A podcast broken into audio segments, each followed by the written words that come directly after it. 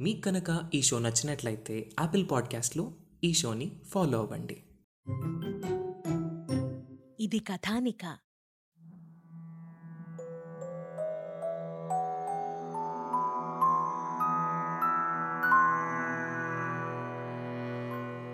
ఓం నమో వెంకటేశాయ. అన్నమయ్య అమాయకంగా పోతున్న మేకవంక చూస్తూ జాలిగా ఉండిపోయాడు. ఆ సాయంత్రమే అన్నమయ్య ఆ మేకను ఎందుకు చంపుతున్నారో తెలుసుకోవాలి అని అనుకున్నారు. తండ్రిని అడిగే సాహసం చేయలేదు. అందుకని తల్లి లక్కమాంబ కొంగు పట్టుకుని అమ్మా అమ్మా జంతువులని ఎందుకు చంపుతారు? అని ముద్దు ముద్దుగా అడిగాడు. అందుకు లక్కమాంబ యజ్ఞంలో వాటిని చంపితే యజ్ఞం చేసేవారికి స్వర్గసుఖాలు లభిస్తాయి నాయనా అంటూ లక్కమాంబ సమాధానమిచ్చింది. అన్నమయ్య వెనువెంటనే అమ్మా స్వర్గం అంటే ఏమిటి? వెంకటేశ్వరుడుండే చోట అమ్మా అని అడుగుతాడు. కాదు వెంకటేశ్వరుని నివాసము వైకుంఠము అంటే నాశనము లేని చోటు అని దానర్థం నాయనా అంటూ లక్కమాంబ జవాబిచ్చింది. స్వర్గంలో ఇంద్రాది దేవతలు రంభాది అప్సరసలు ఉంటారు. వారు నృత్యం గీతం ఇత్యాదులని ప్రదర్శిస్తూ ఉంటారు. అయితే ఇవన్నీ శాశ్వతాలు కావు అని లక్కమాంబ అంటోంది. అన్నమయ్య వెనువెంటనే అమ్మా నృత్యం గీతాదులు వెంకటేశ్వరునికి సమర్పించాలి గాని ఇంద్రుడికెందుకు? అని ప్రశ్నించాడు. లక్కమాంబ ఆ ప్రశ్నకు బదులు చెప్పకుండా నవ్వేసింది. అయితే ఇంత కష్టపడి వేదాలు చదివేది బుజ్జి మేకలను చంపేందుకన్నమాట ఊరి వెలుపల ఉన్నటువంటి కటికవాడు కూడా అదే పని చేస్తున్నాడు కదమ్మా. అలాంటప్పుడు అతన్ని తాకరాదని ఎందుకంటారు? వాడికన్నా మనమే రకంగా ఎక్కువ? అని ప్రశ్నల మీద ప్రశ్నలు అడుగుతున్నాడు. ఈ మాటలు విని లక్కమాంబ దిగ్భ్రాంతికి లోనైంది. నిజానికి ఈ ప్రశ్నకి ఏం సమాధానం చెప్పాలో కూడా ఆమెకి తెలియటం లేదు. ఒకవైపు కొడుకు తెలివితేటలకు మురిసిపోతూనే అన్నమయ్యను మందలించింది. అన్నమయ్య నువ్వు చిన్నవాడివి. నీవు వయసుకు తగినట్లుగానే ఉండాలి కాని ఇలాంటి పెద్ద పెద్ద మాటలు మాట్లాడకూడదు నాయనా అని అంది. మల్లయ్య దగ్గరున్న బుజ్జి మేకను చూస్తే నాకు జాలేస్తుందమ్మా. నిజమే బాబూ కాని ఏం చేస్తాం చెప్పు. అట్లా ఉండటం దాని కర్మ. బాల అన్నమయ్యకు ఈ సమాధానం ఎందుకో తృప్తినివ్వలేదు. అలా పుట్టడం దాని కర్మ కర్మ సిద్ధాంతం అంటే ఇదేనా అమ్మా? అని అడిగాడు. వేదాచార్యుడు భక్తి జ్ఞాన కర్మలను గురించి మన చెప్పిన పాఠంలో ఇలా చెప్పినట్లు లేదే? అని అన్నాడు అన్నమయ్య.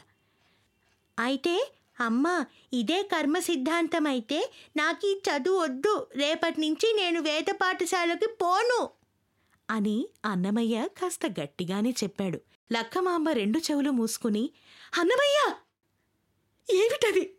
ఎంత పాపపు మాటలు పలికావురా? మనది అనాదిగా వేదవంశం వేదాభ్యాసం వేద ప్రచారం జన్మ సిద్ధంగా మనకు వచ్చినటువంటి కర్తవ్యాలురా. వేద పాఠశాలకు పోననే మాట ఇంతవరకు ఈ వంశంలో ఎవ్వరూ కని విని ఎరుగరు. మీ తాత చదువు రాకపోతే పావు పుట్టలో చెయ్యి పెట్టి చింతలమ్మ అనుగ్రహం సంపాదించి జగత్ విఖ్యాత పండితులయ్యారాయన. అమ్మా నీవు నూరు చెప్పు వెయ్యి చెప్పు. నేను రేపటి నుండి బడికి పోయేది మాత్రం లేదు లేదు. అంటూ అన్నమయ్య కూడా గట్టిగానే మాట్లాడుతున్నాడు. లక్కమాంబకి ఏం చేయాలో తోచటం లేదు. తన భర్త నారాయణసూరి ఈ మాటలు వింటే ఎంత కోప్పడతాడో ఆమెకి తెలుసు. చదువుకోని విద్యార్థులకు అరదండాలు వెయ్యటం కోదండం ఎక్కించటం ముంతపొగ పెట్టించటం పొలంలో గడ్డి కోయించటం ఇలాంటివన్నీ పరిపాటే అన్నమయ్య అన్నంత పని చేశాడు. వేదాచార్యుడు రే గోవిందా అన్నమయ్య ఏడి? కనిపించడే? అని ప్రశ్నించారు. మరే గురుగారు గురుగారు! అబ్బా నేను గురువునే నువ్వు లఘువువి. అన్నమయ్య నీ ప్రాణమిత్రుడు కదా మీరిద్దరూ కలిసి రాలేదేమిటి? అదే గురువుగారు అన్నమయ్యకు ఇంకా చదువు అక్కర్లేదంటండి. ఒరే బడవ ఏమిట్రా నీ ఉన్మత్త ప్రలాపాలు? నారాయణ సూరి గారు ఏమన్నా అన్నారట ఏమిటి? నారాయణసూరి ఈ చెన్నకేశ్వర ఆలయానికి ధర్మాధికారి. ఈ వేద పాఠశాల ఆయన ఆశీర్వాదంతోనే నడుస్తోంది. అందుకే అంతా నారాయణ సూరి అనుగ్రహానికై పాకులాడుతూ ఉంటారు. అదేమో నాకు తెలీదండి గురుగారు. అన్నమయ్య ఇంకా చదువుకోడట. ఆహా మరింకేం చేస్తాడట అన్నమయ్య? అని ఆచార్యులు గారు ఇలా అడిగారు. అన్నమయ్య కదా అన్నం తింటాడేమో. అని అన్నాడు గోవిందస్వామి. పిల్లలంతా పక్కున నవ్వారు. వేదాచార్యుడు బెత్తంతో వారిని మందలించారు. ఆ పూట ఆచార్యుడు ఈ విషయం ఇంకేవీ మాట్లాడలేదు. సాయంత్రం కూడా ఆయన చూశారు. అన్నమయ్య రాలేదు. ప్రదోష సమయంలో నారాయణసూరి చెన్నకేశవ కైంకర్యానికై వచ్చారు. రండి రండి ఘనాపాటి గారు. నేనే మిమ్మల్ని పిలవాలనుకుంటున్నాను. పూజలు ముగిశాక వారిద్దరూ ఆలయ మంటపంలో కూర్చున్నారు. నారాయణసూరి ఇట్లా అన్నారు. నాకు కొంతకాలంగా ఒక కోరికుంది. మన సంస్కృతిలో దేవాలయం అంతర్భాగం. ముఖ్యంగా వింధ్యకు దిగువన అంటే మన దక్షిణ దేశాలలో దేవాలయమే సర్వ సాంస్కృతిక కేంద్రం. ఈ విషయం చోళరాజులు గుర్తించారు కానీ మన విజయనగర ప్రభువులు ఈ విషయాన్నింకా పూర్తిగా గమనించినట్లు కనిపించటం లేదు. దీనికి ఏం చేస్తే బావుంటుందో కాస్త ఆలోచించండి అని అన్నారు. సూరిగారు వ్యక్తిగతంగా మనమేమీ చెయ్యలేము. మనకు ఆ ప్రౌఢదేవరాయుల వారి దర్శనం దొరకడమే కష్టమవుతుంది. అందుకని మనము టంగుటూరి గుండరాజు గారితో ఈ విషయం చర్చిద్దాము. మహాబాగా చెప్పారండి. మనకు అపారంగా ఔషధి సంపద ఉంది.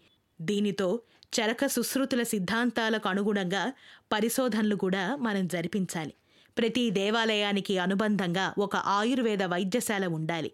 అలాగే మన తాళ్ళపాకలో చెన్నకేశ్వర స్వామి దేవాలయంలోని రంగస్థలంలో కాని సిద్ధేశ్వర స్వామి రంగస్థలంలో కాని బయలాటలకే పనికొచ్చేట్టున్నాయి. అందుకని కనీసం ఒక వెయ్యి మంది సుఖంగా కూర్చునే కొత్త కళ్యాణ మండపం నిర్మాణమైతే బావుంటుంది. దీనికి గుండరాజు గారు సహాయం చేస్తారేమో వెళ్ళి మనం కనుక్కోవాలి. ఇలా నారాయణసూరి చెప్పుకుంటూ వెళ్తున్నారు. వేదాచార్యుడు అంతా విని నారాయణ సూరిగారు ఇంతకు నేనొక పని మీద వచ్చాను అని ఆయన అన్నారు. నారాయణ సూరిగారి నవ్వి మరి చెప్పరేమిటండి మరి? ఏం కావాలో అడగండి అని అన్నారు. నాకేమీ వద్దు కానీ మీ దృష్టికి ఒక విషయం తీసుకురావాలి అని నేను ఆలోచిస్తున్నాను. అన్నమయ్య పాఠశాల మానేశాడు. అతనికి ఇక చదువు అక్కర్లేదని గోవిందస్వామితో కబురు పంపాడు అని ఆచార్యుల వారు నారాయణసూరితో అన్నారు. నారాయణసూరి కన్నులు ఎరుపెక్కాయి. ఆచార్యులవారు వాడు చిన్నపిల్లవాడు చెవి నులిమి చెప్పవలసింది పోయి ఉపేక్షించి ఊరుకోవడం మీకు తగదు. ఏదో ఆకతాయిగా బడి మానేస్తే దానిని బెత్తంతో సవరించాలే కాని మృదుమధుర వచనాలు ఇక లాభం లేదు అని నారాయణసూరి కూడా కోపంగానే అన్నాడు. నిజమే కానీ ఈ విషయం మీకు తెలుసునో లేదోనని మీకు చెప్పాను. మన్నించండి అని అన్నాడు ఆచార్యుడు. నాకేమీ తెలీదండి. అయినా చిన్నపిల్లవాడు ఏదో ఆటల్లో పడి ఒక పూట మానేసుంటాడు. అది కాదండి వాడికి కర్మబంధ హేతువైన విద్య అక్కర్లేదుట. నేను విచారించి సమాచారం సేకరించాను మరి. నారాయణసూరి ఒక్క క్షణం ఆలోచనలో పడ్డాడు. మంచిది. ఆ సంగతేదో నేను రాత్రి ఇంట్లో కనుక్కుంటాను. రాబోయే భానువారం మనవిద్దరం టంగుటూరుకు వెళ్ళి గుండురాజుగారిని దర్శిద్దాం. ప్రయాణ సన్నాహాల్లో ఉండండి. అని నారాయణసూరి ఆచార్యుల వారికి సెలవిచ్చారు. ఇరువురు మంటపంలో నుండి లేచి స్వామి గరుడ స్తంభానికి మరొకసారి మ్రొక్కి బయటికి వెళ్ళిపోయారు.